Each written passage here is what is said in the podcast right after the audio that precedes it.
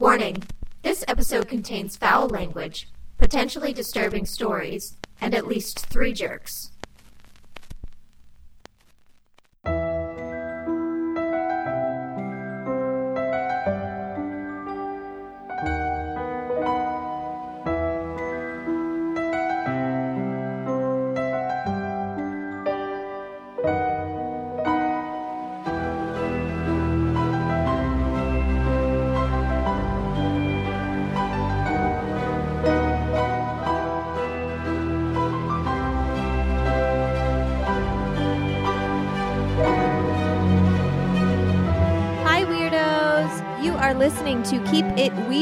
The podcast for all things strange, unusual, paranormal, supernatural, creepy, sticky, gross, scary, and everything in between.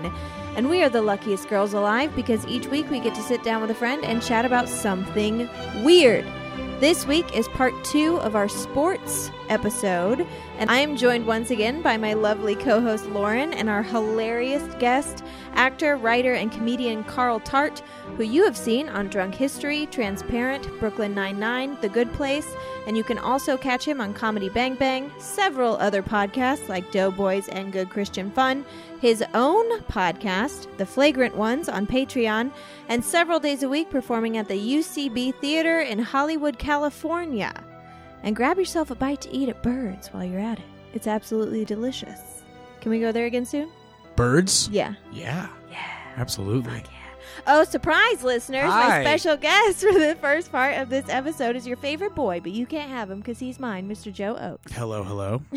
Hi, Joey.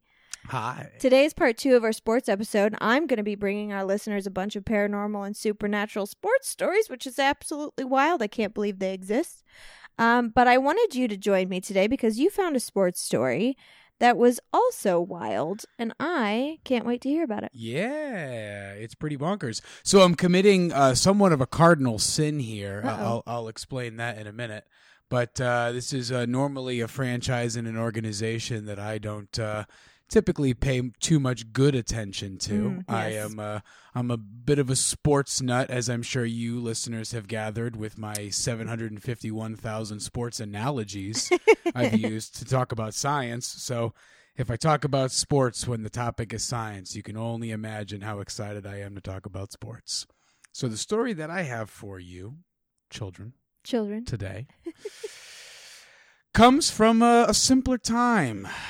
It's the uh, early spring, late winter of 1973. Oh, the 70s were Close wild. your eyes. Take yourself back there. What's right? it smell like? Crocodile Rock and Superstition by Elton John and Stevie Wonder are topping the charts. Uh, it smells like mostly body odor, vomit, and urine. okay. And But, hot uh, dogs if you're at the if, ball if field. you've ever smelled someone freebase cocaine, it also smells like that. So, 1973, the Vietnam War is finally winding down. A gallon of gasoline costs 39 cents. Lovely. And uh, Tricky Dick Nixon is embroiled in the scandal that will prematurely end his presidency. But in the Bronx, Was that, was that Watergate? Mhm. in the Bronx, Bronx, New York, outside uh, the house that Ruth built, an equally shocking scandal is breaking, and it involves the city's beloved and iconic New York Yankees, Oh, shit. also known as the bane of my existence. yeah. Joey's a uh, Red Sox fan. I don't know if you guys know that. I'm sure you do. Yeah, but hey, this this story transcends fandom. So the reason that this scandal is brewing around the Yankees that, that there's been a big trade, right? But this is no ordinary trade. Ashley Not a Cassidy. sportsy trade? Mm-mm. This is not a matter of one baseball player being traded for another. This isn't a matter of a baseball player being sold for money. This isn't a matter of a baseball player really even being traded at all. It is a story of one baseball player trading in his wife and children for his teammates' wife and children. That That's insane. This is the story of Fritz Peterson and. Mike Kekich. Yeah. They swapped lives? yeah well, like Freaky there. Friday? I'll okay. feed you. Yeah, it's coming. Yeah, exactly like Freaky Friday. They woke up one day like a real heaven can wait scenario with Warren Beatty. In Yeah. each other's bodies. So again, 1973, and the Yankees are finding themselves at a bit of a crossroads. So it's been the better part of a decade since this iconic franchise has been at the top of baseball. So there have been periods of time, the late 20s through the really through the 30s. That's you know the the quote unquote murderers row Yankees. It's Babe Ruth, Lou Gehrig. Oh, it's shit. you know it, it's I it's- know those names. Yeah, you do. Mhm. And then that generation kind of bled into Joe DiMaggio. I know that name too. You certainly do. And then, Those you know, there's famous guys, you know. Yogi Berra, Joe Pepitone, you know, there's all of these iconic players. Then that era starts to bleed into Mickey Mantle and Roger Maris. And it's like for about 40 years, the Yankees never really die off. Mhm. Sometimes they don't win the World Series, but they're right there for like four decades because they've just got all the best players Right. in the game. Yeah. But also, like, why did the Yankees always win? Oh, this is your catch me if you can reference because Yeah. everybody's looking at the pinstripes. yeah, it's funny. Tom Hanks actually has a pretty perfect answer. You know, Leo's like, "Why do the Yankees win?" He's like, "Cause they got fucking Joe DiMaggio. That's why, that's why they always win. Yeah, because they had the best players. That's why they always won." But uh, but in 1973, uh, the Yankees are finding themselves they're they're falling back. You know, the the Oakland A's have have now risen up, and the A's are the team to beat in baseball right now. And we're not quite in Reggie Jackson, Mister October Yankees territory, and Mickey Mantle has already ridden off into the sunset. So this is uh, this is a real downtime for the New York Yankees. And uh, Might as well zhuzh it up with a well, that's important to note because George Steinbrenner, 1973, is the year that George Steinbrenner buys the team. Steinbrenner went on to own the Yankees for 37 years until his death. His son Hank is now the owner of the team. But uh, but at the time, billionaire shipping magnate George Steinbrenner uh, bought the franchise for 10 million dollars. That's So- chump change. So for context's sake, just this past offseason, the Yankees signed a pitcher named Gerrit Cole uh-huh. and this year he's going to make thirty-six million dollars, and he's going to make thirty-six million dollars for the eight years after that too. So when you think George Steinbrenner paid ten million dollars for the Yankees, Yeah. that's pretty insane. So back to the subject at hand. So these two pitchers, Fritz Peterson and Mike Kekich, have slightly different backgrounds. So Peterson's the older of the two. He's 31 years old. He's enjoyed a, a successful, if slightly unheralded, career to this point. He's a pitcher. He's had a really good ERA for every one of his seven years. ERA for Thank those you. of you, You listening saw my at face. home. Yep, that's your earned run average. That's that's pretty much over time. The nerds have started to take over baseball, but for, for a long period of time, it's it's pretty much the best way to properly adjudicate how well a pitcher is doing. It's the average amount of runs they allow per nine innings. Mm, okay. So that's a good barometer to So you want a low number. Exactly. And this guy's had a nice low I ERA for the seven years of his career. In 1970, just a couple years prior, he won 20 games, which is a real big benchmark for pitchers. They can spa- say for the rest of their lives, not only did I make it to the major leagues, but I was a pitcher and I was a 20 game winner. He was nominated to the All Star game for that year. So even though he's a, not quite a star player, he's a guy that the Yankees are really counting on this player. upcoming season. Yeah. yeah, him and Mel Stottlemyre are kind of the anchor of the Yankee staff. Off the field, he's known as a bit of a joker. He's the guy who would put talcum powder inside a player's hair dryer.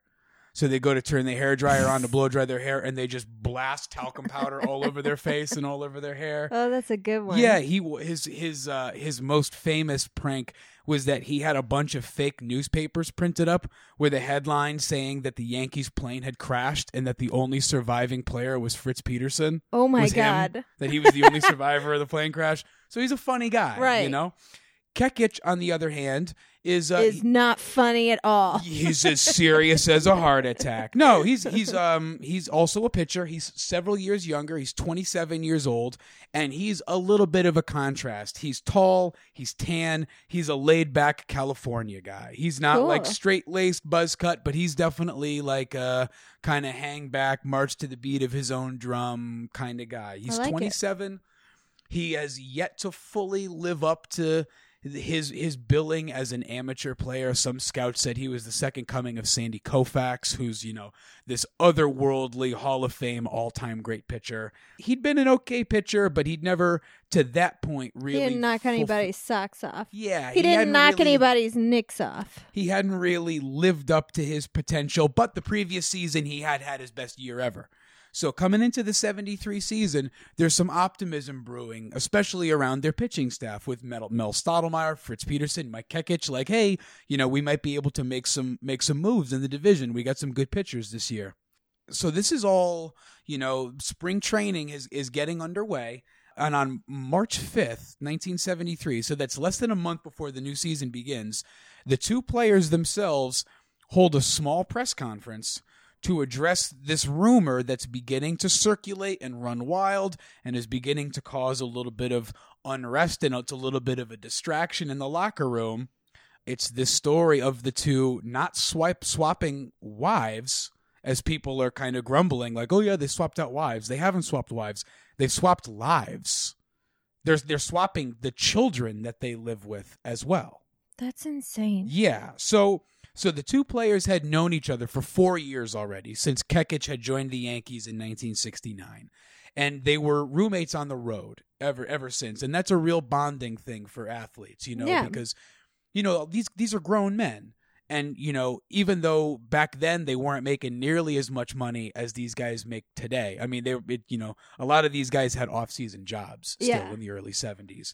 But even though they're grown men playing a child's game, you know, they're grown men. They've got wives, they've got kids, and when they go on the road, they've got another grown man in their hotel room. Who's room missing their night. wives and their yeah, kids. Yeah. yeah. So so your direct roommate as a professional athlete on the road, there's there's a lot that comes along with that. Close friendships really develop with that.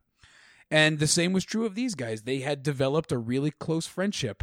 Not only had they become friends, but their wives and families had become friends as well.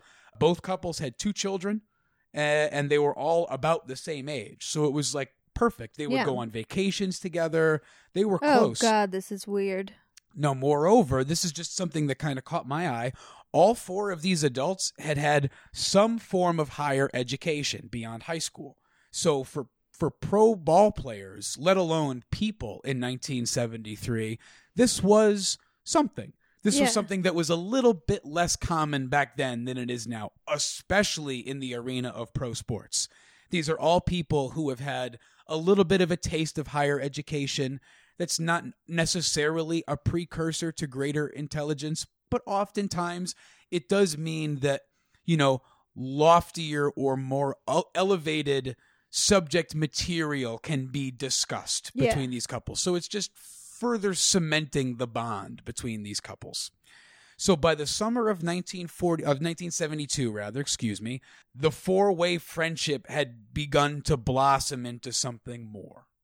Remember, it's the 70s. It is the seventies. It's the early 70s, popular. right? So if there were if there were ever a time, Pill parties. this is it. Key parties, Swinging. You know, let's all drop our keys off in the fishbowl, and I'll take you know one red, one blue, and one yellow, and see where I wind up and with happens. whom.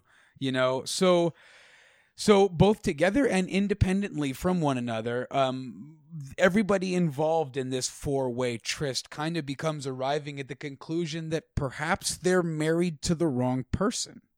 So, as quoted in a New York Magazine article from that time, Kekich himself said, By all American standards, I had a good marriage, but I wanted a great marriage. I was idealistic, I guess. End quote.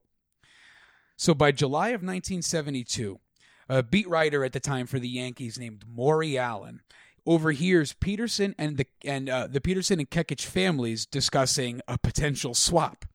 Back then, it wasn't unusual for ball players to spend a lot of time with reporters. You know, they're traveling on the same planes, they're staying in the same hotels, and back then they also made approximately the same amount of money. So there wasn't a really a divide of any kind True. between these people. Whereas today, you know, it's definitely like an us versus them kind of thing. So uh, Maury Allen had noticed that something in particular was uh, amiss with Marilyn Peterson. Now, Fritz Peterson's wife Marilyn typically would wear a blonde wig because that's the way that her husband Fritz liked her to look. What the so fuck? yeah, all right. So now not only are we getting into some like some freaky stuff, but also like this is also a time and a place where it's like, hey, put on the blonde wig. You know that's how I like you to look. like imagine if I came home one day and we had dinner plans that night and I was like, "Hey, change everything about your appearance because tonight I want to go out with a blonde. You'd be like, yeah, that sounds awesome. Hold on a second. And then you'd close the door and then you'd open it like 45 minutes later and you'd have a duffel bag that had a bunch of my shit packed in it. And you'd be like, here you go. The blonde wig is in there. Go put it on whatever whore you want to go put this on. Mm-hmm. It's been real. But, you know, again, 1973. you can do these kinds of things. so on this particular night, Marilyn Peterson arrives with her natural hair color, right? Oh, Maury shit. Allen remembers thinking to himself that she looked sweeter and just more natural and happier and more relaxed than he'd ever seen her before. So Marilyn had spoken with uh, Maury Allen's wife uh, weeks prior, and she had been kind of poking around a little bit. She'd been asking him how many times she and Maury had sex, how many times she thought it was normal for a couple to have sex, and the in- implication here was that her husband Fritz was somewhat of a reluctant partner in the bedroom, at least as far as his wife was concerned. Right. So Suzanne Kekich, however, seemed to be kind of on the opposite end of the spectrum. She was like publicly letting it be known that she had eyes for Fritz. It seemed when they would go Oh, out that she was like directly, blatantly competing with Marilyn for her husband Fritz's attention. Now, were they friends, the ladies? Yes. Okay. Because that seems like what? Right, right. It's you. You can come at this from any number of angles, and I don't know if any of them are going to provide you with clarity True. here. But uh, but it was it definitely seemed a little bit more out in the open. It was, uh, uh, I think, a little bit more of a testament to each of the two's personalities. Suzanne was known as being uh, a little aggressive. It wasn't too difficult to discern her intentions from moment to moment. She's described as being tall, athletic looking, you know, and very type A personality. So by the end of that July evening, the two couples eventually parted ways, but they had parted ways with one another's spouse. They had like the trade had gone through, the phone call to the commissioner's office had been made, the league had oh, had signed off on the trade, and the swap had been made. So by uh, the fall of 72, the couples had fully swapped lives, moving in with one another's spouse. Fritz Peterson had moved in with Suzanne and her children. Mike Kekich had moved in with Marilyn and her children. So the the arrangement was that the kids were going to stay with their moms. That was like the thing that they were going to try to do to root this life swap in some sort of normalcy for the kids. Another thing that they tried to do, you know, Fritz Peterson himself said that in an effort to make his fe- kids feel a little bit less strange about the whole thing. I mean, you know, good luck with that. yeah, I was gonna say. yeah, he says that he went out of his way to build up Mike in his kids' eyes. Oh, okay. Talking about like he's faster than I am, he's stronger than I am. You know, like the kinds of things like that you're little gonna, kids are you're impressed winning. with. Listen, like M- Uncle Mike, he's great. You're gonna love him. He's so fast. He's faster than me. You know, he throws a ball harder than I do. Like he's crazy. Like just wait until you get to play with him. He's so much fun. You know, just trying to make this uh, at least a little more normal for your soon to be fucked up kids. Um, but by the spring training of 1970, the 73, the, the seeds of discontent had already been sown, unfortunately. So Fritz and Suzanne are quite happy. But Mike and Marilyn aren't doing terribly well. oh, So um, the you know the love and attraction between them was undeniable and had continued. Um, but Mike Kekich, in his own words, said that they were quote born under the same sign. We regularly butted heads and were getting under one another's skin. So simply put, they were too similar. Joyce Brothers, Dr. Joyce Brothers, famed TV love guru and psychoanalyst of the time, uh, she even weighed in on the subjects of the, these four people at the time and uh, and had predicted that the four way swap wouldn't work out for everybody involved because she said they never do. So the four of them had initially agreed that if any of the four of them were unhappy, the entire deal was off. And uh, they had actually tried going back to their original spouses in immediate light of this negative development of right. Mike and Marilyn not doing quite so well. Uh, but Fritz and Suzanne, after attempting to split up and get back together, they claimed that they were just too much in love to be apart from one another, and they reunited. But uh, with Kekich and Marilyn unable to really make things work out, Marilyn and her and Fritz's children moved to Illinois to be closer to her parents. So Fritz and Fritz and Suzanne are together with Suzanne's kids. Marilyn moves to Illinois with her kids, which means that Mike is totally the odd man out. He is now spouseless, womanless, childless, totally out on his own, That's which sad. is super super depressing. So, uh, according to reports, it gets more depressing. After it became official that he and uh, Marilyn weren't going to be able to work things out, you know, there was a lot of worry with what a sticky situation this was turning into for the Yankees yeah. that he was going to get traded. Now, it's important, I think, at this time to note that well into the 21st century, George Steinbrenner maintained this kind of like there's like the Yankee way. Mhm. And the Yankee way is probably best characterized as being clean cut. The list of free spirited major league ball players with their crazy long or curly hair and big sideburns, whatever, just dirty, grody looking, hillbilly looking dudes, whatever you were, when you joined the New York Yankees, you got a haircut, you shaved your beard, you know, like it was like you're going to be the 1960s version, early 1960s version, like Mad Men of like what a man should look like. This is how you're going to represent the New York Yankees. It's important to bring this up because, you know, George Steinbrenner, a big thing, like I said, that he carried into the 21st century was appearances, marketing, PR. When you play for the Yankees, that means something. You're not just another ball player. This is the house that Ruth built. That's where Joe DiMaggio played. That's where Mickey Mantle played. There's a standard to uphold here, even though DiMaggio and Mickey Mantle were like two of the biggest womanizers who ever lived.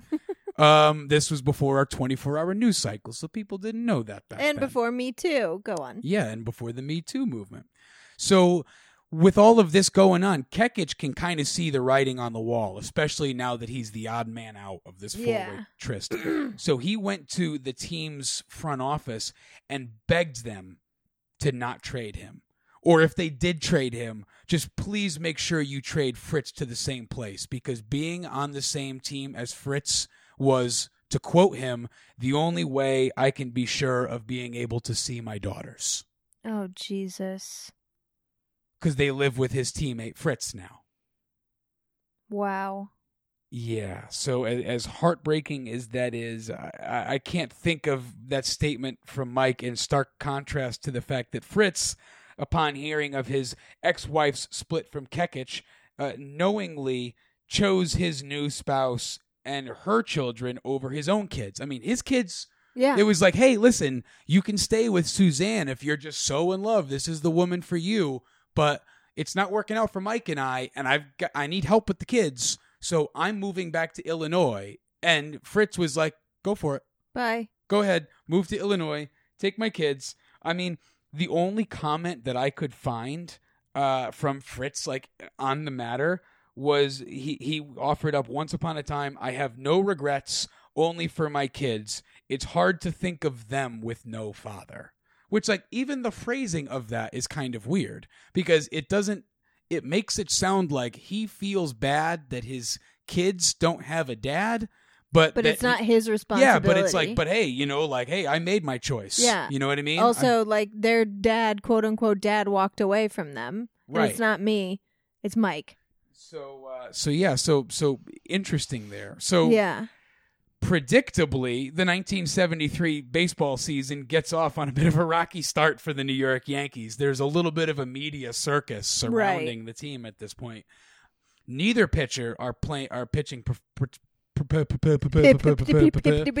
Neither pitcher is performing particularly well, but Mike Kekich especially. He's off to a really rocky start. So the first 14 innings he's pitched in the season, he gives up 15 runs and walks 14 oh batters. no. So he's given up more than a run every inning he goes out there. He's walking a guy every inning he goes out there. It's just very clear pitching being such a cerebral exercise yeah. I was a pitcher once upon a time, and even as like a kid pitching, it's you're not throwing, you're pitching. Yeah. The the there's you know there's the whole like the melding of the mind and body that goes into pitching. Pitching is like the sports equivalent of yoga, where it's like if your body and your brain aren't perfectly synced up, the results aren't going to be what you want them to be. Interesting. Yeah, and so unsurprisingly, the guy who winds up sitting on his thumb in this whole four-way life swap is the guy who's having the the worst go of it. So four games into the season, Mike Kekich gets traded. Hmm. He gets traded to the Cleveland Indians. But it was also kind of the beginning of the end of Fritz Peterson's career too. So to this this season, at this point, Ke- uh, Peterson produced the worst ERA and the worst record of his career to this point in 1973. And the following year, he too got traded to Cleveland. But Mike Kekich had played so badly for the Indians after getting traded there that the next year he was out of Major League Baseball altogether and was pitching in Japan at this point in time. Jeez. Here's another thing, though. You're out of Major League altogether. If your kids are that important to you, get a job in the city in which they live. You don't need to be a pitcher. Sure. You're going to move all the way to Japan to be a pitcher. Sure. It just seems like four very selfish people. Yeah, it does. Go on. Yeah, it really does. Um, so Kekich flames out of baseball pretty quickly. And then after that, uh, the the self proclaimed soul searcher that Mike Kekich is slash was, uh, he bounced around quite a bit. He went to medical school in Mexico, Okay. but didn't finish. Well, He moved to New Mexico for a period of time and worked in real estate, uh, but he stopped doing that as well. But uh, ever since that fateful life swap, um, he made a deliberate effort to live outside the spotlight. Uh, in fact, Ben and Casey Affleck, along with Matt Damon, have uh, for some years now been working on plans to option the story into a film. oh, Reportedly, a script has been in the works for quite some time, written by the three. But apparently, Mike Kekich himself was so panic stricken at the news that this script was being worked on and they were trying to obtain the rights that he moved away from where he was living and ch- legally changed his name. oh shit. So we don't even know where he is. Yeah, this is something that has been like kind of haunting this poor guy ever since. Sounded fun at the time. It was the 70s. So, a- as far as his musings on the swap, uh, the best quote that I could find was uh, Love is the strongest emotion I've ever felt in my life. I'm one of the biggest soul searchers around. I don't give a damn what people say, but Marilyn does. I have a little heartache that I can't be with my girls, and I'm sad that Marilyn and I can't th- work things out. I can't tell you how perfect it would have been if it worked. That's sweet and sad. Yeah. So uh, Peterson and Suzanne Kekich, on the other hand, have been happily married ever since 1974. Oh, well, at least there's that. They're married to this day. According to Peterson, they are still crazy in love. He retired from baseball in 1976, and he also kind of bounced around a little bit. He worked in insurance for a while. He worked as a blackjack dealer. He was a uh, color and play-by-play announcer for hockey, and he's now an author of two books. He's also a born again evangelical Christian at this point, which is also like really not surprising because the the list of people who who who like who become born again and I say this with no judgment. I say this like listen, everybody's got to do what they've got to do at any moment's notice whenever they feel like they need to ground themselves Yeah. in their life but suffice to say, I'm not super surprised that a professional ball player from the early 70s who traded out his wife and children for somebody else's wife and children and also probably had a good, you know, drinking and extracurricular recreational drug habit going at the time. I'm not surprised to find out that he's now a born again Christian because it Mhm. just kind of works out that way a lot of the time. But the books that he's written are unusual. The, the oh, way the way that they are very unusual. I kind of really struggle to make heads or tails of them myself because the main crux of both of these books is where he basically just offers up his musings and his take on the status of his former teammates' souls as they pertain What? to the afterlife and where he thinks they're what? going. Yeah. I gotta give me a copy of yeah, this. it's insane. As as in like in in this dude's opinion, this this fucking guy, this wife swapping, children packing, fucking pro ball player from the seventies feels like he's in a position now to offer He's this got an in with God. Yeah, he 'cause- knows like. Yeah, because some pastor somewhere splashed a little bit of water on his face, so now he's in a position to do this. that's fucking wild. So yeah, and and so the funny thing is, so Mickey Mantle, famed womanizer, problem party animal, drinker, alcoholic, like like one of those uh, eventually got clean in my life and spent every waking minute thereafter apologizing to everyone I knew back then for what a horrible fucking alcoholic I was. Mm-hmm. According to Fritz Peterson, Mickey Mantle is a quote first round draft pick of God's that God wouldn't hesitate just at the drop of a hat. Mickey Mantle, you're on my you're you on my you're on my is a- soul a, first round draft pick of God's? Who?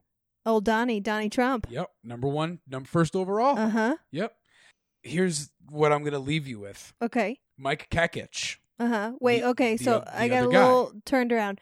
The guy who wrote the books is the guy who's still Fritz happily Peterson. married. Yep, still And Mike married. Kekich is the one who changed his name and disappeared. Yep. Go on. uh, but uh, Fritz Peterson comes to a part in one of his two books where the subject of Mike Kekich's soul comes up and where he thinks his old pal Mike Kekich is going. Huh. And the quote from Peterson is that he's, quote, afraid his old friend will be taking a dip or even a swim in the lake of fire. This piece of shit. So there's that. This fucking piece of shit. Yeah. I hope him and Suzanne are happy together. I hope you're happy. I hope you're happy. I hope you you're fucking happy, monsters. You pinstripe wearing, wife swapping, Clean shaven. cretin. You sell out, blackjack dealing, George Steinbrenner jerking off. Just a fucking piece of work, Fritz Peterson. Ugh. Yeah. Wow. Yuck. Wow. And that's the most you will ever hear me talk about the New York Yankees. And you weren't even that mean No, about it. You Listen- were very, you know what? 27 rings, 27 world championships. Yeah, there's I'm the first to person to tip my cap to the Yankees for what they've been able to accomplish, but also, like, go fuck yourself. Yeah, fuck the Yankees. Fuck so. you. Fuck your loser fans. fuck all of you. Fuck the Bronx. Fuck you all. Yeah. And with that, And on that note, we're gonna swap over to uh, our regular programming. a regularly here. scheduled programming right Thank you so much. Also, oh, by the way, I Yeah. have to thank you too. For no what? spoilers because the listeners haven't heard it yet. They're about to hear it. Um, you helped me a lot with this episode Oh. because I knew that Lauren was gonna do true crime. Yep. And I knew Carl was gonna do um the Saint's Curse. Yep. And I was determined to do something paranormal and supernatural, and I had no fucking clue what to do with that. Mhm. And you helped me a lot, so thank Oh, you. Well, it's my pleasure. Listen, uh, it, you know, I'm I'm I'm one of I'm one of those sports ball people. Yeah, sports I, balls. I am sports balls. so at any point in time, if anybody out there is like, "Hey, sports," I'm like, mm, perhaps I can be of assistance. So uh, yeah, listeners, if you ever have a sports question, just write it in. Like Write it you, in. you ask us questions all the time about our stuff, but if you ever have a sportsy thing, if you ever have a sports question, just send it on in, and, and I'll, I'll I'll find some time. attention, Joe. yeah, perfect. Thank Thanks for you, listening, Joey. everybody. And uh, enjoy the show, guys.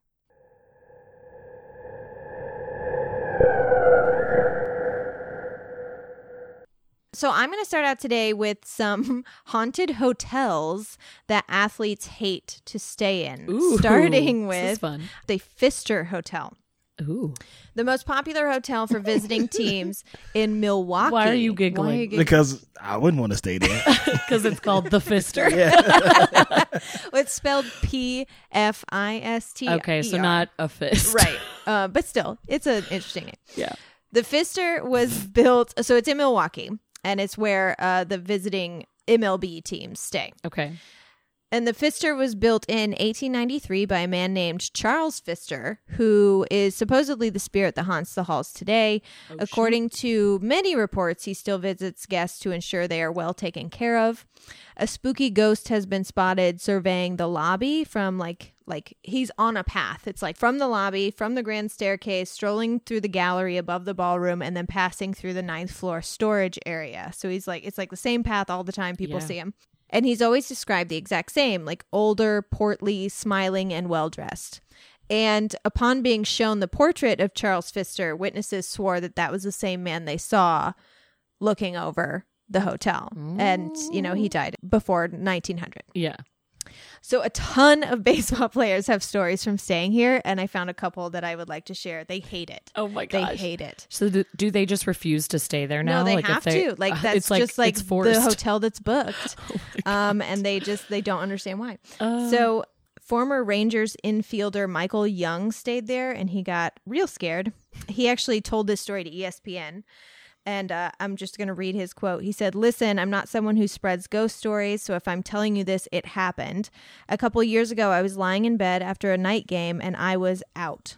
My room was locked, but I was woken up by footsteps stomping around inside my room. okay. I'd heard all kinds of stories about this hotel, so now I'm wide awake listening to these footsteps in my room, and they would like start and then stop and then start again and stop. And the next time I heard them, I yelled out, Hey, hang out, have a seat, but stop waking me up. And they stopped.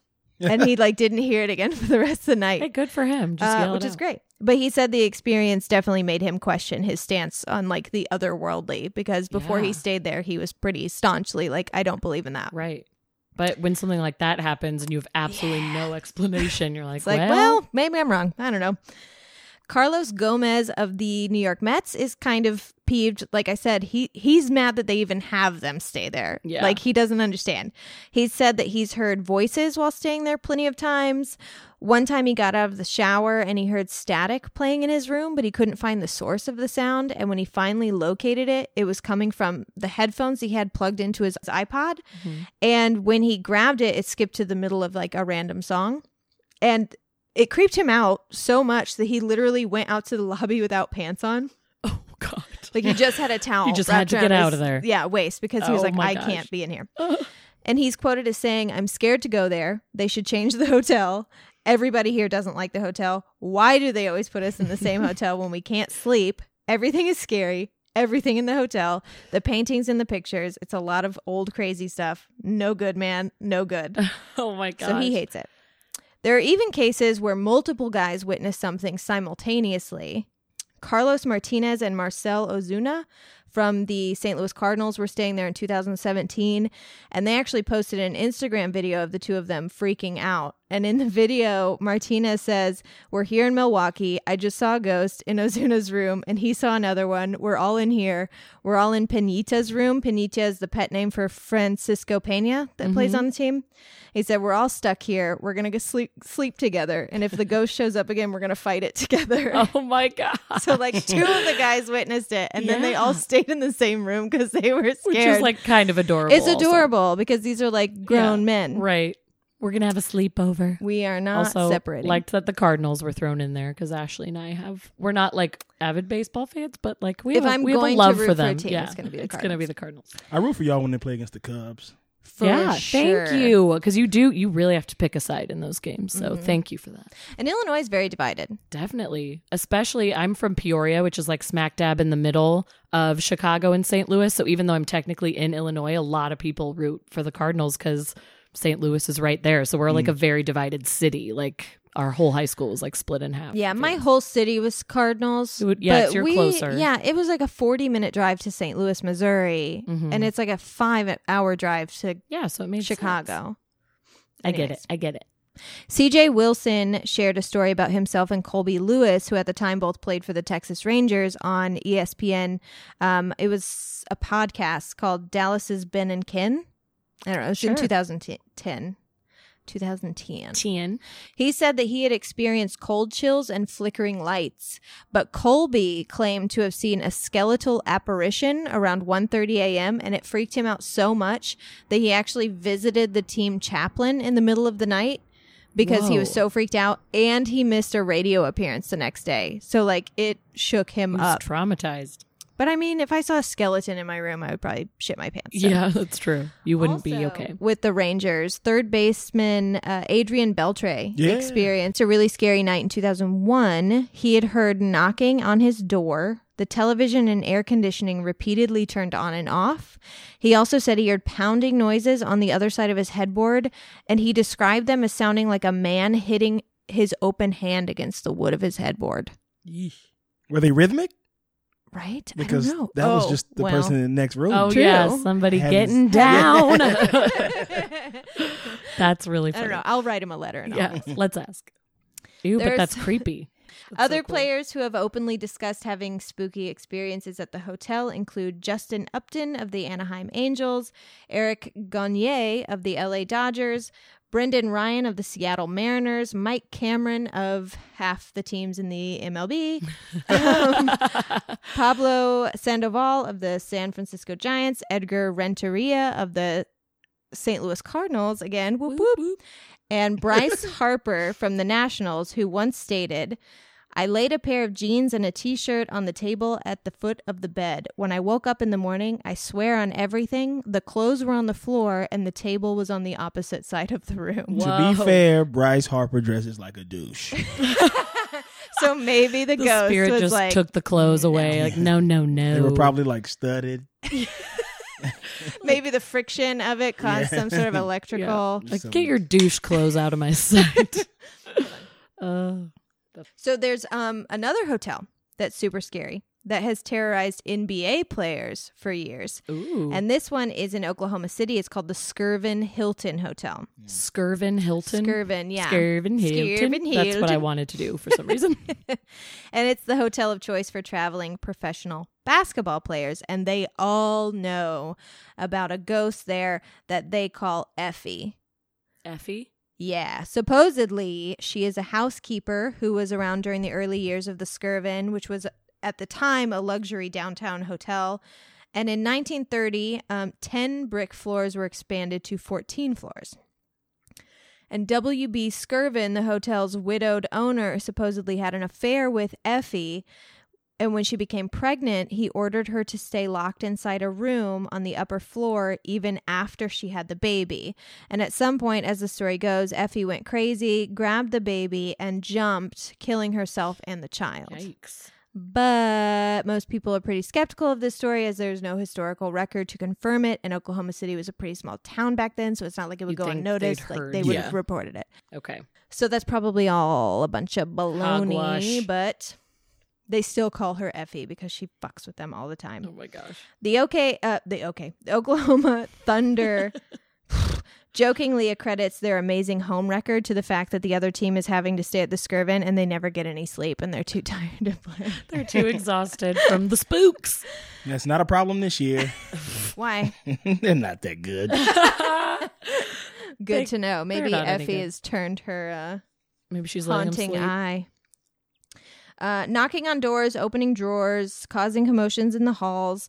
Uh, supposedly, men are propositioned by a phantom female voice, and some have said that she appeared to them in the shower. Oh, Oh, she's trying to get down. scandalous. Speaking Some people have seen who they believe to be Effie pushing a stroller down the hallways, and a baby's cry can be heard several nights a month when no babies are checked into the hotel. yeah. So Baby's checking into. I'd like to check in, please. Can I get a room, please? I'm gonna need. I'm gonna need a crib. I Thank need you. a crib. Thanks. Uh, I'm gonna need some sleep sounds and one of those projections. A that pull-out stars. machine, Yeah, a makes mobile. stars on the uh, yeah. ceiling. Hello, room service. I'd like to have a breast. Breast, please. Hello, Oh room my service. gosh. I need someone to burp me. Real Burp cloth. The NBA haunting phenomenon seems to have started around 2010. At least that's when it started to be like reported publicly. They started talking about it. And that was the year that the Knicks blamed their loss on a restless night at the hotel. Jared Jeffries of the Knicks told the Daily News, "The place is haunted. It's scary." That was his quote. the place is haunted. It's scary. I, I don't want say to talk no about more it. on the matter. That is it. But his teammate Eddie Curry said he slept only two hours one night because he was just there was constant noise in his room. Yeah. Uh, he was the only player assigned to the 10th floor, which is supposedly the floor with the most paranormal activity. And he said he spent most of his time in Nate Robinson's room, afraid to be alone. uh, he told news sources later that he definitely believes there are ghosts in that hotel. I just think, I don't know why it is that I, because like if this was about like, I don't know, uh, a bunch of like female ice skaters. Like I would just be like, they were scared, they stayed together. But for whatever reason, I grown just think of like like tall NBA players. Here's what's even funnier. Eddie Curry is seven feet tall. Whoa. Nate Robinson's five six. Wait, really? Yeah, Oh, he's a little guy. or five nine. Five and they nine. stayed together. Yeah, whatever. They're like best friends. But That's, That's so cute. hilarious. you guys know who Nate Robinson is. He was the really short guy in the dunk contest that dunked like over Dwight Howard and stuff. You Even guys, though he's five nine. yeah, you you'll know him if you see him. He, Uh, he's a he was in Uncle Drew. I forgot about that movie. Uh, Um, so the seven foot tall guy had to sneak into the Five five nine nine guy Yeah, five nine. to That stay with him because does make the story that much better. You were correct. Um, it's adorable. A few weeks after that, Chicago's Taj Gibson of the Bulls said that his bathroom door slammed in the middle of the night for no reason, and his teammate Derrick Rose was among the Bulls players who had heard strange bangs and bumps in his room throughout the night.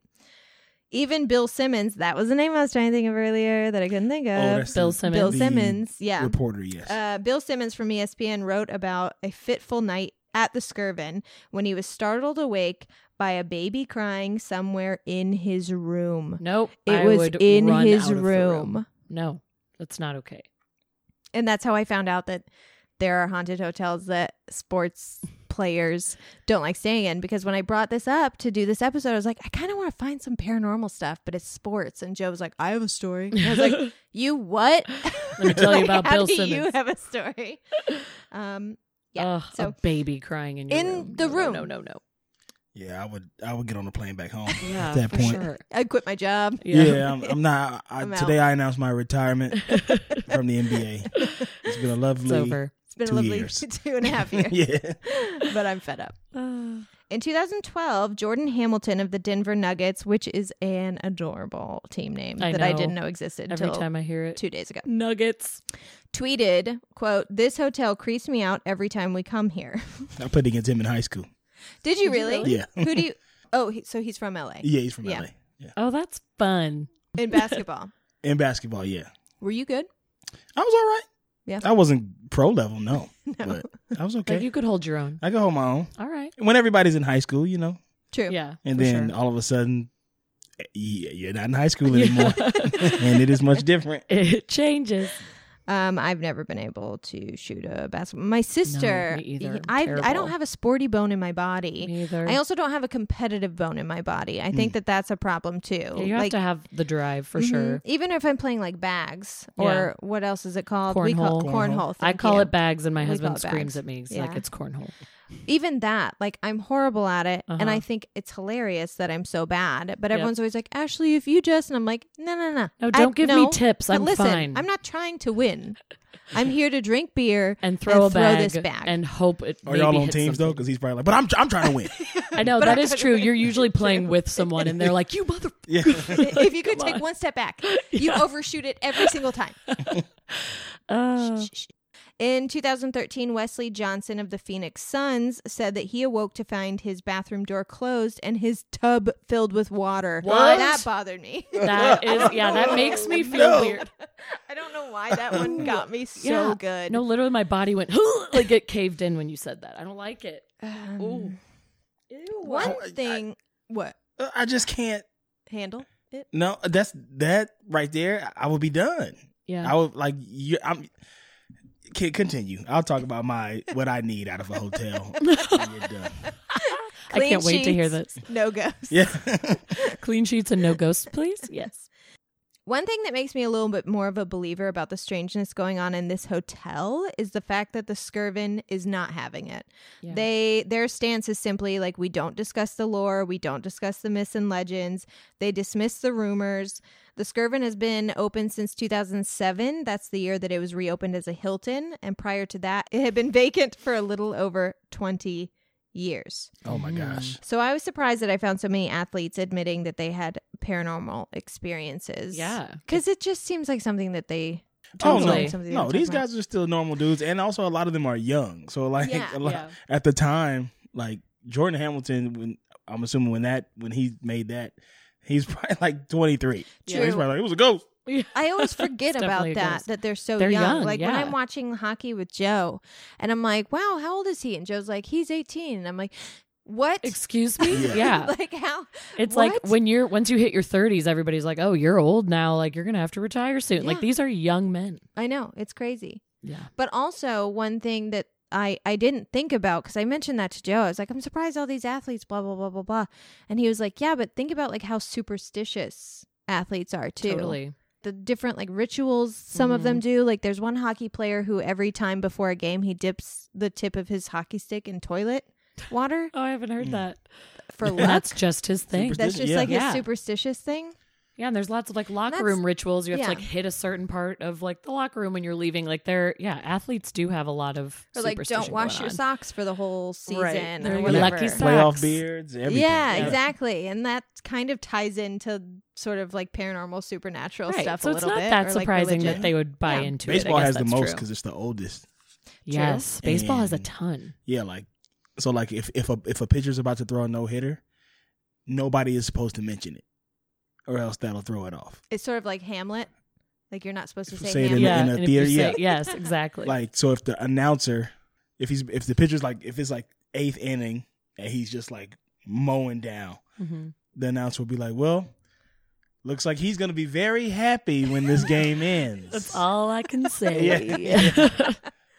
I You think have to I've be noticed sneaky that about before, it. Yeah. I it's didn't like, whoa, even- that's interesting. Yeah. that was a fun way to say that. Because if he goes, he's on his way to a no hitter. As soon as he throws the next pitch, home run. Yeah. Like- Oh, can't ruin that. Uh, or also like I noticed in basketball, and this is just something that I've noticed. It happened in the last game I was watching. I'm watching the game, and uh, Paul George. I'm a Clipper fan, and Paul George is shooting a, a free throw. He makes the first one, and then a graphic pops up that goes, "Paul George is 90 percent free throw shooter on the season, which is amazing." As soon as he shoots the next one, doink, he misses it, which doesn't super matter, but like it, Yeah. it was just like It was one like, of it's those 'cause you said yeah, it. yeah, and it was just the It's your graphic. fault. Like, he couldn't see it, Yeah. but it was like, But Because you head, you're guys like, put this really? here. yeah. it's over. Uh, what do you need out of a hotel?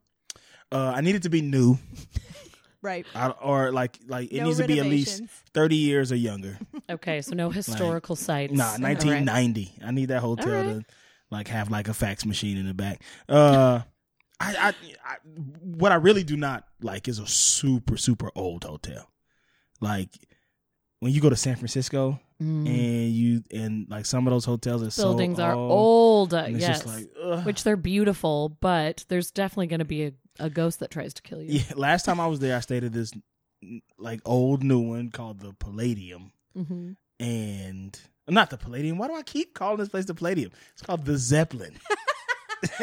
So you're thinking of the place in LA Yeah. that like has shows Yeah. the Palladium. it was called the Zeppelin. Okay. The Zeppelin Hotel. That's the name of it now. It's clearly like an old ass building, hmm and my sleep was weird in there. I won't say that there was anything paranormal, but like I sleep with the TV on, hmm and during the night like the volume seemed so loud like so much louder than what it was when i and it like woke me up and like scared me Oh. and i'm like what is going on and i like turned it off but then i got creeped out because Yeah, i need sure. to sleep with the Turn tv the then you're on. thinking about it. yeah So I it's was going to ask that because you do travel a lot. Mhm. Um, and I was going to ask if you had ever, because we have every season we do a paranormal investigation, like at least one. Yeah. And it's been primarily hotels. We did the Biltmore in downtown LA, which was very strange and weird. And we got a and lot of weird audio stuff. We stayed at the Culver Hotel, Hotel, which is also Really? old as shit. you can still really stay there old. Yeah. That makes And they have done some renovations, but it, it feels old for Yeah. sure. And then just recently, um, this December, we stayed at the Queen Mary and we did an investigation. And I did not That- sleep a damn wink in the Queen Mary because I thought I a got- little ghost child was coming to murder me. Touched She got Okay. touched in our room. on room. my face twice. It was because of that I didn't sleep. I left my light on, like no shame. I had a night light. Yeah. I It was like I put terrifying. my headphones in and listened to music as I fell asleep, and I maybe got forty five minutes of sleep. Mm-hmm. I Absolutely could not. I would have left. I would have drove my ass right back to to my house. Yeah. A And- staycation. Y'all got to leave. Y'all got to check out. yeah. Also, Tyler, who was our guest, and you remember Tyler Schulke Tyler from Schulke. background, he was our guest for that episode, and I am honestly blaming him because he made me sleep in like the separate room alone, and then him and Ashley had a room together, and I'm like, We You, slept. Yeah, should me and Tyler leave. slept Yeah. in a bed together, And I was alone in a room Lauren sleep crying. You should have went the and piled your ass in that bed with them. I know, I really should have. It was a pretty big bed. We probably could have done three, but he like took his sleeping pills and was asleep within seconds. So I'm like, hey, you really should have taken that bed.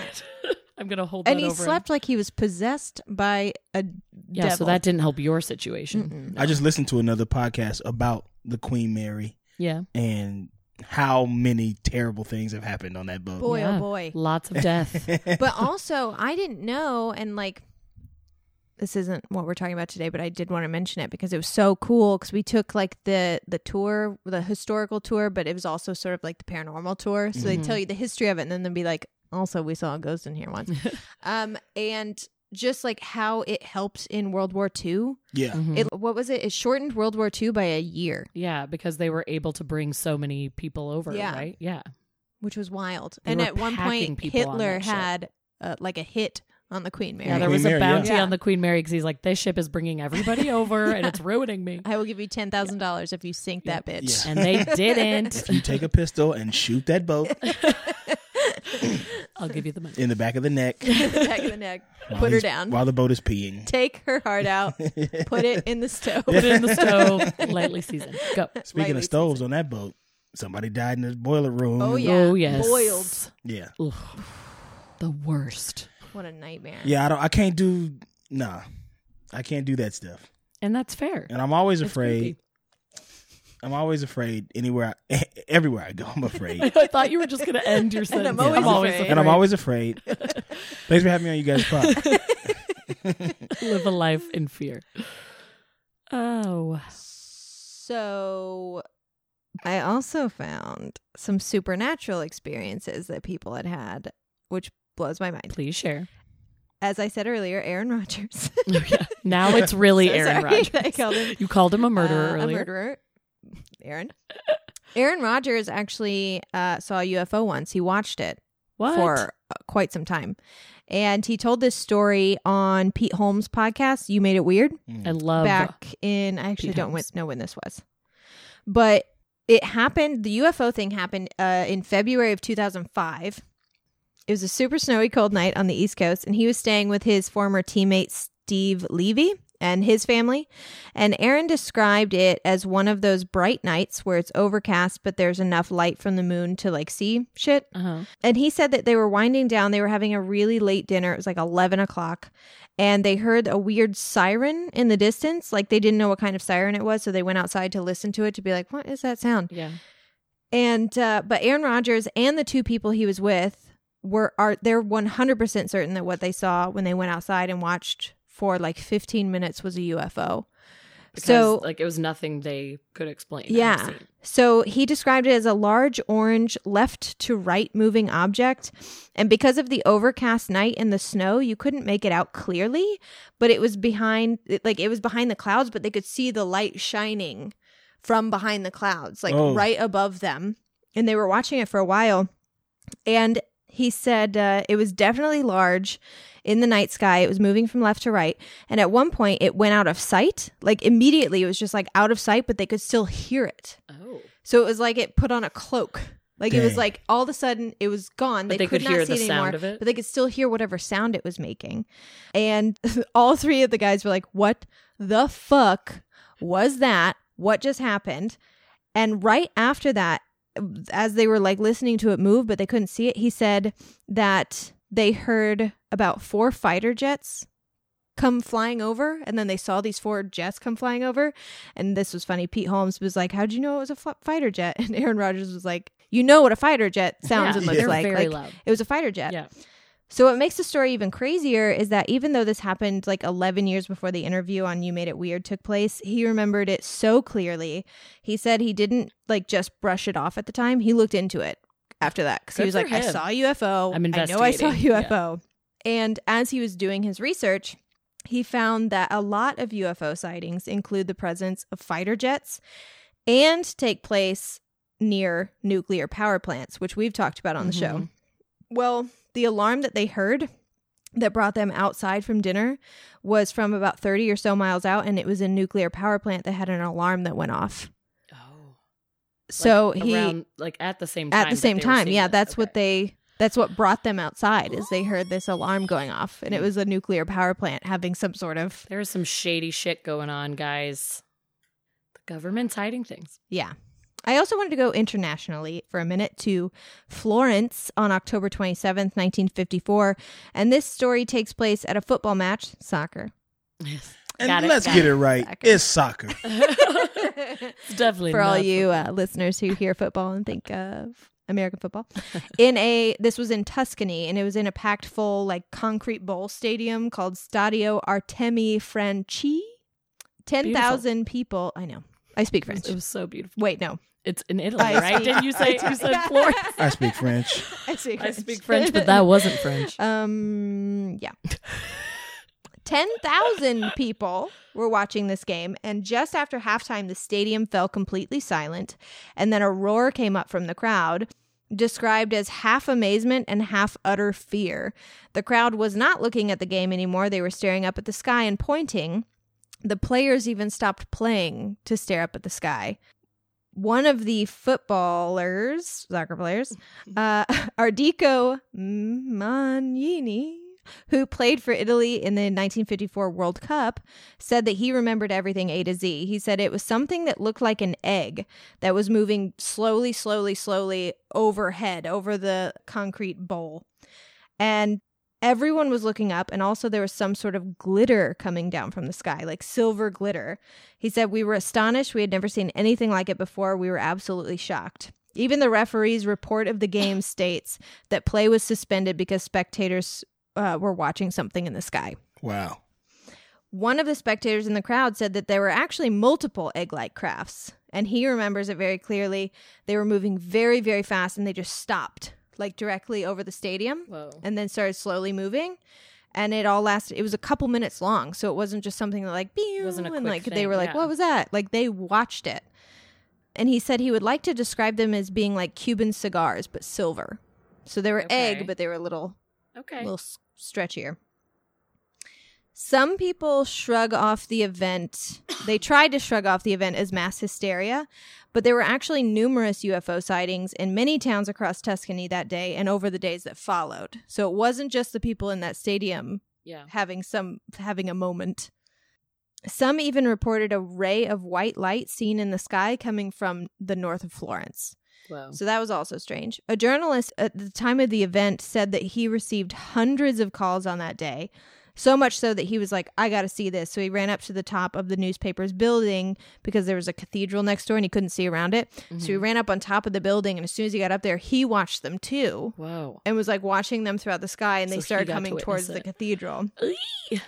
which is wild. That is Damn. so This event was actually a favorite of Roberto Pinotti, who is the president of Italy's National UFO Center. And also, just PS, if you guys don't know, several other countries have legitimate research centers for UFOs because almost everyone believes in them aside from the USA. Like almost all, it's which means we're the ones who really have them. Yeah, probably. of course, which we're the ones that either have that them or it's us. Yeah. also, we're incredibly arrogant here. Oh, one hundred. I feel like yes. every a lot of other developed countries are like we couldn't be alone in the universe and Americans are like but yes. it's just us. even if we aren't alone, we're the best. Yeah, we're number one, so we don't need to care about anything else. Yeah. Anyway, so one of his favorite things involving this event was the silver glitter falling from the sky because this is something apparently that is common with like big UFO sightings with this, which I didn't know about. Me either. He said it's a fact that at the same time UFOs were seen over Florence, there was a strange sticky substance falling from above. And when it when the light shone on it, it did look like glitter, but it was like almost like a like stringy cotton. Okay. He calls it angel hair. That's what he no. calls it in his don't research. like it. He said that he had only witnessed this once himself when he was 10 years old. And he said he remembered in broad daylight seeing the roofs of the houses uh, covered in this white substance for about an hour, and then, like snow, it evaporated. He said that no one knows what this strange substance is or its connection to UFOs, only that it usually happens in tandem with UFO sightings. Bizarre. Others have described the substance as thin cotton wool or cobwebs, but it was almost impossible to collect because it disintegrated on contact just like snow. But doesn't this remind you of the story about when Joe and I went to Southern Illinois and all those cobwebs were falling from the oh, sky? Yeah. And it was oh. like super creepy. Oh, The that's whole time we were there for three days, you would be driving and you could see like cobwebs falling in the lights of the car. It was like the mist. So what if you were having this experience? What is UFO? Actually, God. it was because when spiders migrate, they basically like They build just these webs. their web off. Yeah, they build these big webs and then like let the wind take the webs, Ah. and so it falls down in like strands. So there 'Cause was that's how they- practical They're like Spider Maning. Basically, exactly. shooting it all out. So a couple people were were actually at this during this um Tuscany thing. They were able to gather a few samples of the stuff by rolling them up on matchsticks, and they took them to the Institute of Chemical Analysis at the University of Florence. And the lab subjected the materials to spectrographic analysis and concluded that it contained the elements boron, silicon, calcium, and magnesium, and that it was not radioactive. Unfortunately, testing the substance also destroyed it because it's very Yeah. fickle. Yeah. Skeptics blame this event on the migration of spiders. Like I said, they think the objects that were seen in the sky that day were spiders migrating, as they do every year, and the substance falling from the sky was just the shedding of their webs. But those who are still alive, who were at the game or near the stadium that day, like persistently disagree. They're like, "Look, we see spider migrations. Like we know This what they look like. that." These were metal crafts. Like they weren't spiders." Pinotti he thinks it's all it's all bullshit, especially because they got a chemical analysis of the angel hair and it was not spider silk. Yeah. Like spider silk is a protein, it's organic. Um, it doesn't contain boron, silicone, or magnesium, Yeah. and he's so backed it's up. right there. Yeah.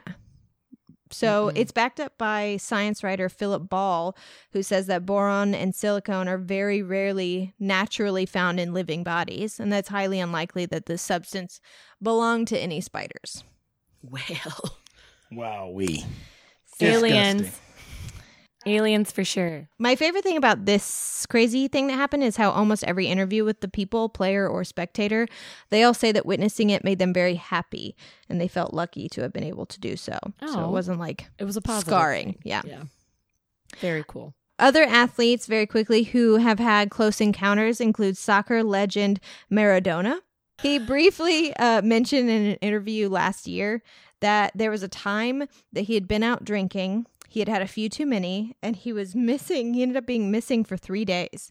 Whoa. And he said, quote, why make things up? They took me and I can't tell you about it. Like he claims that he was abducted by aliens. What? Although most people think that he just went on a three day bender He could have. and either came up with the weirdest excuse ever or was on so many drugs he actually believed he was abducted Yeah. by aliens. Who knows? But one of my favorites, a huge believer in UFOs, was boxing champion Muhammad Ali. Ah. Huge. Obsessed with that. I didn't know that. Yeah. Later on in his life, he talked a lot about the many sightings he's had. He even told Johnny Carson on The Tonight Show. So he was very vocal. About his sightings. Yeah. The first sighting that we know of occurred in 1970. Uh, Ali described seeing a brightly illuminated object in the sky with one of his trainers. So there was a witness for this one. There was witness for a lot of the sightings that he had. Yeah. He said, uh, I happened to look up just before dawn, as I often do while running, and hovering above us was this brilliant light hanging as if by an invisible thread. I imagine this scenario is basically like Rocky meets Close Encounters of the Third Kind. Exactly. At first, I thought it was a beacon projected from a helicopter, but the moments later, um, a similar object passed in front of us. The second UFO had a glowing red tri- red tail behind it. I brought it to the attention of my trainer, who was standing nearby. We watched them come from behind the skyline and move slowly across the sky for at least 15 minutes. The best I can describe the sighting is to say that they were just round and big. Ali also said that he later found out that there were other UFO sightings that made that made that same night, including a report from a pilot landing at Newark Airport. A number of reports were sent to LaGuardia Airport as well as a caution, just being like, just so you know, like there's crafts and we don't know who's we, flying them. We don't know what they're about. Then years later, he saw another UFO. He said that it was the closest sighting that ever happened to him. And it was uh, basically they were driving. He was a passenger in this car one night driving north on the New Jersey Turnpike. And he said, What a sight it was. We could see the shadow made by the UFO as it passed over the pavement of the road in the light of the full moon. So not only did they see the craft, but they saw the shadow on the ground that it Okay. made. Okay, Which- so it was like it was definitely Yeah, like crossing over. Yeah, Because so many people are like, You saw a satellite. It's right. like, well, I mean, no. Well, we didn't in I this didn't. situation. So Muhammad Ali uh, had several other encounters of the fourth or fifth kind. I don't remember which UFOs are. Throughout his life, 16 that he spoke about publicly. 16 UFOs sightings. That's insane. Why He does he see so I don't know. Well, he completely believed in what he saw. Um, it helps that he had witnesses almost every single time. Right. but he totally believed in it based on the way that the subject has been interpreted by his religious teachers in the Nation of Islam, which Oh. apparently has always looked at UFOs within the context of religion. And that's something that we actually are going to talk about later this year when we do our religion episode, incorporating like the paranormal and the supernatural into religion. Mhm. And he was, I guess they they teach UFOs in the Nation of Islam and like how that relates to Yeah, it- it's all. That's a different conversation. Which it will be on Which another it be episode. Um, and then the only other thing was Jose Canseco, who claims that he has spoken to aliens and that they're trying to teach us time travel, and also that he wanted to run for president, but that the aliens told him he was better suited to fight the quote aliens in government as a private citizen and celebrity. oh my. Well, that was So a I special believe that one. one for yeah, definitely. Oh, what a special thing. The craziest story for me was the the whole sports arena, like the soccer arena. Oh yeah. No, that stopping the game to watch the crafts. It kind of reminded me of that scene, remember in Men in Black, uh-huh. where it was like the baseball game, yeah. Yep. and they have to stop play, and like doesn't the baseball like hit the guy in the Yeah. head? Yeah. Yeah. So even the players in the soccer game stopped, Everyone right? Like everything stopped. Mhm. That shows that it was it was so much like beyond us that Yeah. everybody had to stop. it wasn't a look up at it. plane. Yeah, it was not just a normal thing that was outside the realm of any logical explanation. Yeah. It was not a spider. So see, guys, sports are Sports are spookier than- creepy. than we could have anticipated. I know it is really true. Those hotel ones are the ones that are the Too creepiest much? to me. Too much. I don't yeah. like ghosts. I don't. If I saw a UFO, I'd be like, just don't bother me. Yeah. But Just ghosts, leave me alone, please. ghosts, I I can't do it. Have you ever had an experience aside from? I have one Tell me. that I think, and I I have more, but I have one that I can think of right now because I think I put the other ones in. But we were staying at a cabin in Big Bear, and I was kind of half sleeping on the bed. Didn't have a TV to watch when I was. Oh no, Like- that's why. Yeah, so I was This like, why. I don't know if I was fully asleep, but I was asleep, and I dozed off, and I felt the bed like as if somebody sat on it Yeah. next to me, and I, I just like didn't think about it. I was like, I'm just gonna keep my damn eyes closed. I don't want to see nothing. I don't want to see. Just ignore Like, it. yeah. And the next morning, I was like, did any of y'all, were any of y'all sitting on? Did y'all sit on the bed next to me? Were y'all playing a trick on me? And everybody was like, no. Yeah, why would and we I do that? believe all those people. Yeah. And I was like, something sat on my bed last night. The bed like pressed, It moved. suppressed, not like it. it I know like- what you mean. Yeah. Yeah. and that is scary. creepy. That AF. was scary. Were you not at? For some reason, I thought you were there, but maybe you had left already because this was late in the night. Um, another name drop of Stephen Causey. He had like a big party at his apartment after Glee one night. It might have even been his birthday, and Tyler Schulke saw like a girl in Steven's shower that wasn't really there. Were you not there for that night? No, I was not. That was the No, most was not. dramatic evening. Yeah, I just think you would have like gone sprinting out of the. Oh, yeah, I would have been like, all right, you y'all. there. Yeah, Happy birthday, Steven. I'm out of here. Tyler was like bawling his eyes out, like it got so bad, and Oh Steven my had to like talk him down and be like, "There's no one in my shower." It was a whole event. Where was she? What was she doing in the shower? Was she taking a shower? No, Maybe just like standing same, there. uh, oh, it was Effie. Hotel. Effie was coming back to get. Was he in the bathroom like with the door closed? I think he was peeing and like felt movement uh, by the shower curtain and looked and saw a girl and then like s- came screaming out. Oh, I would have had. I I wouldn't have been able to get the door open. I would have. I would have ran would've through the ran door. It would have been like one like of those cartoon. The imprints. shape, yeah, Carl shaped yeah. door print. It'd be like Oh Looney God. Tunes. Yes. yeah. Oh my god! Yeah. Maybe he was trying to play a trick on somebody, like when they go look and he closed the door on them. It was all Locks a 'em prank. in. Totally. oh, I would have gone nuts. Yeah. insane.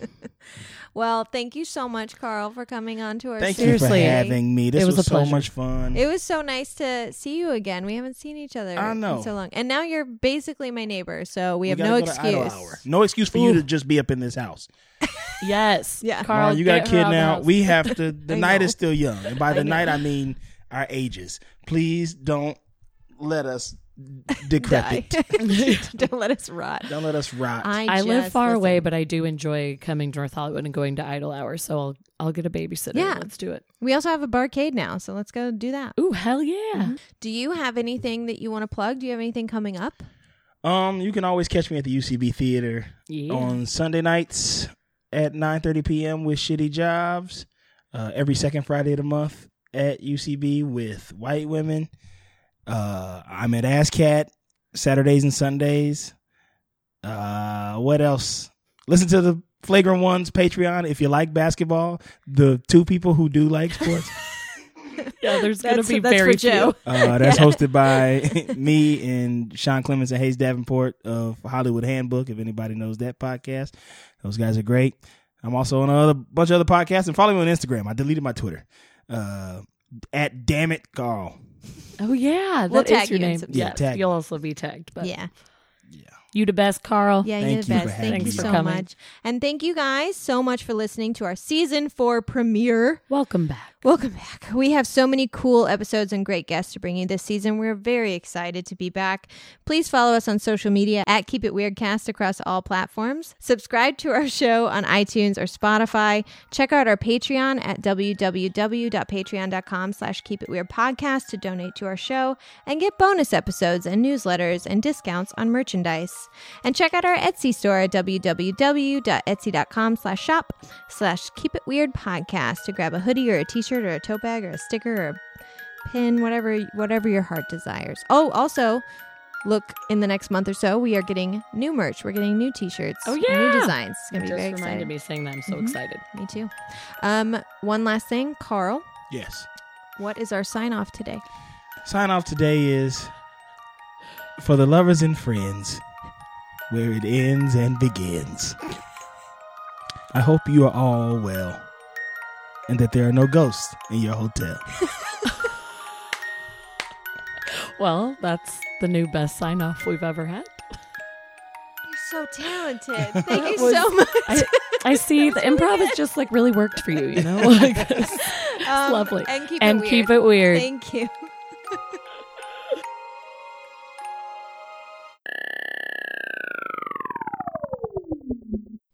Do you guys smell pizza?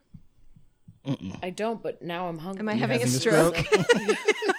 Do you guys smell burnt feathers? oh God, call the hospital.